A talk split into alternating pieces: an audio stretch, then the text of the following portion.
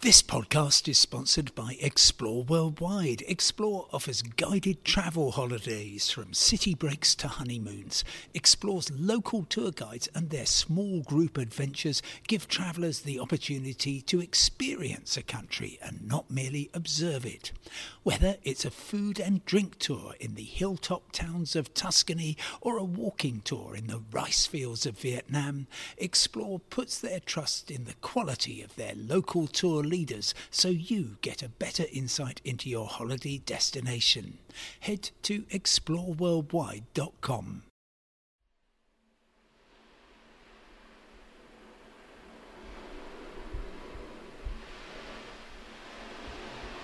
Hello, and thanks for joining me. Just letting you have a bit of the Atlantic Ocean sea wash there. And here's the very latest on travel and destinations from the Green List. I'm delighted to say, coming to you from Armação de Pera on the Portuguese Algarve coast. I spoke to you yesterday on board my Ryanair flight to Portugal. I just wanted to talk you through, first of all, the, the second part of that trip. Secondly, will the European decide on Wednesday to open things up for us? And what will that mean for travelling this summer? And just what the world didn't need another Icelandic airline. This podcast coming to you, of course, completely free. But if you want to support us, please subscribe to my new weekly travel email. Simon Calder's Travel Week, which gives you few inside stories on what's been happening. And you can do that at independent.co.uk forward slash newsletters. Well, my flight touched down about uh, 12 minutes late yesterday.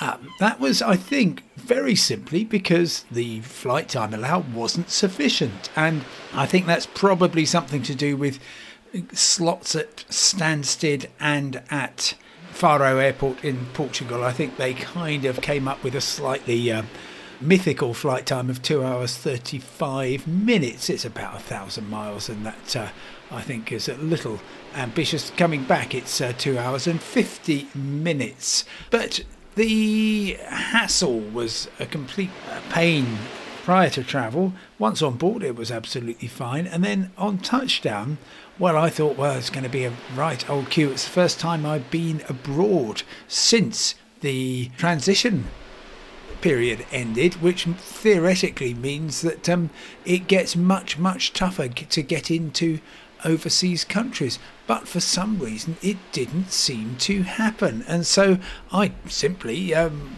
uh, showed my passport. Um, they were very keen on seeing the negative PCR test. They weren't at all interested in my uh, filling out the Portuguese locator card, but of course, you've still got to do that.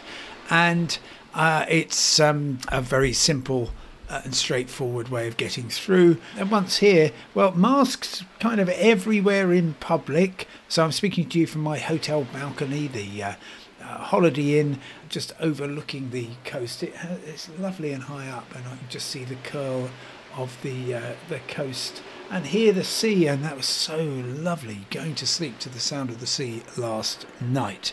And good to wake up this morning to find that people who have been jabbed twice, and I'm really, really sorry for the rest of you who haven't, are expected tomorrow to be allowed to travel to Europe without having to have either a COVID test or quarantine on arrival.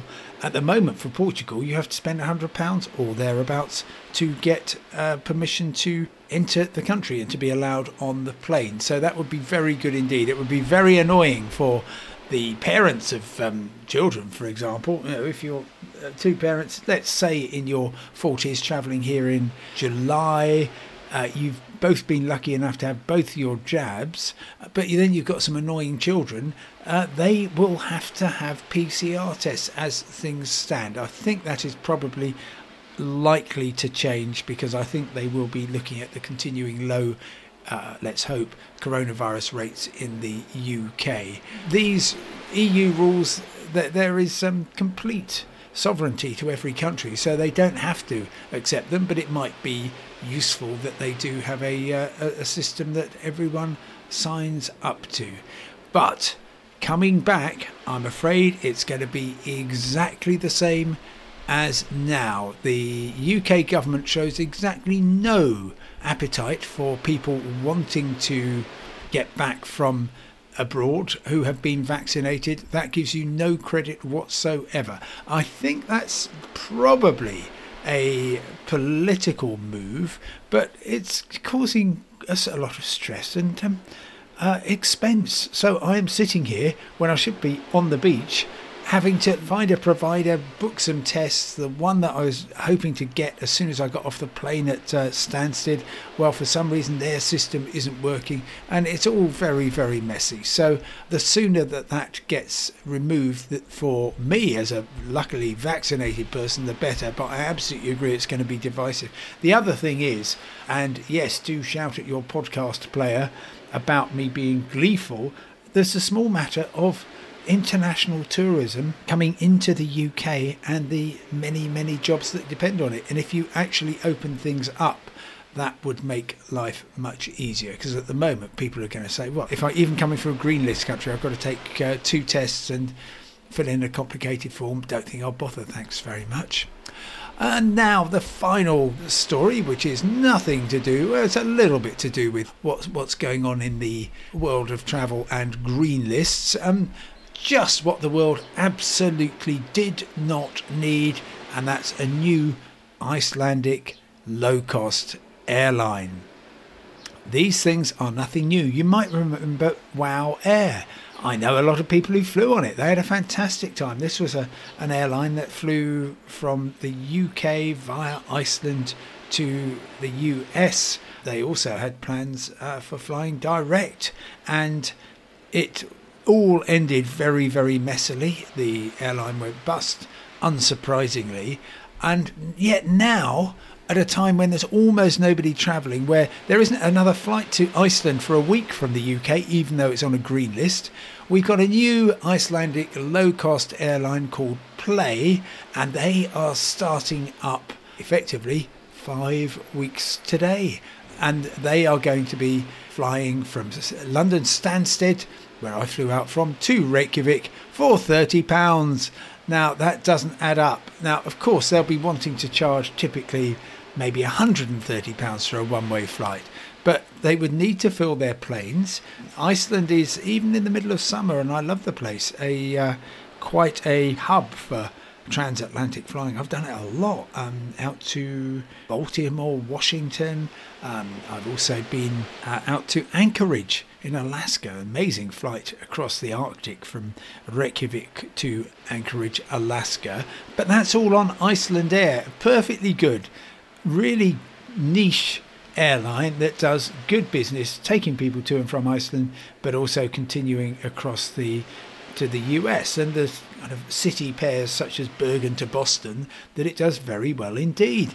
And that's great. And I'm all in favour of competition, but there are limits. And Birger Jonsson, who is the chief executive, uh, says it's brilliant to be able to open up Iceland to UK travellers and to offer competitive fares. Well, I've had a look at fares earlier in June, and you can get to Reykjavik and back from Luton with Wizz Air for £90. So we with the greatest respect, Mr. Jonsson, I'm not sure that we need any great um, new airline operating there. Um, the you know, I came across yesterday on a two-thirds full Ryanair flight.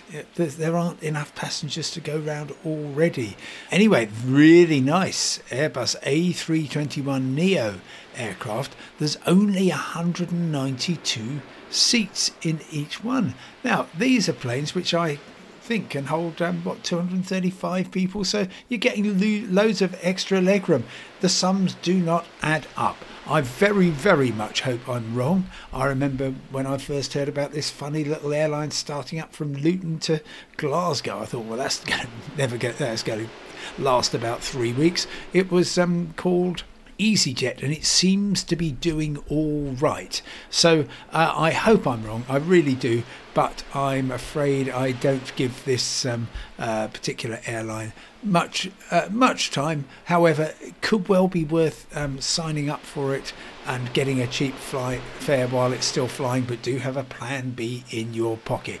That's quite enough from me. Thank you very much for listening. Don't forget to subscribe and review if you can. Please subscribe to my new weekly travel email, Simon Calder's Travel Week, which is also free and packed with money saving insider tips. You can do that very easily at independent.co.uk forward slash newsletters. And all the latest news is available 24 hours a day at independent.co.uk. Talk tomorrow.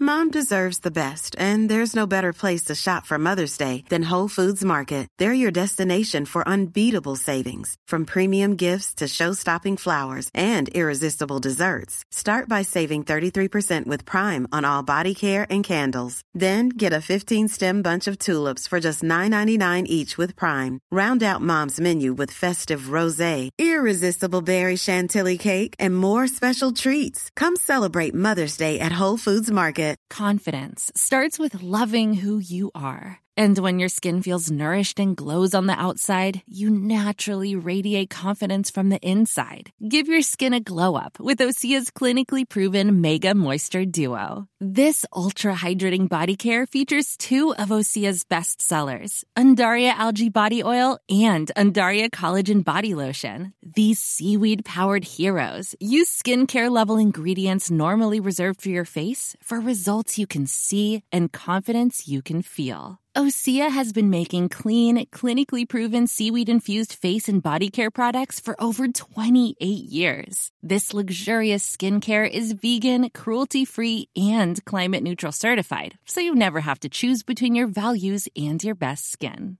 Glow from the inside out. Get 10% off your first order with code GLOW at OseaMalibu.com. That's O S E A Malibu.com code GLOW.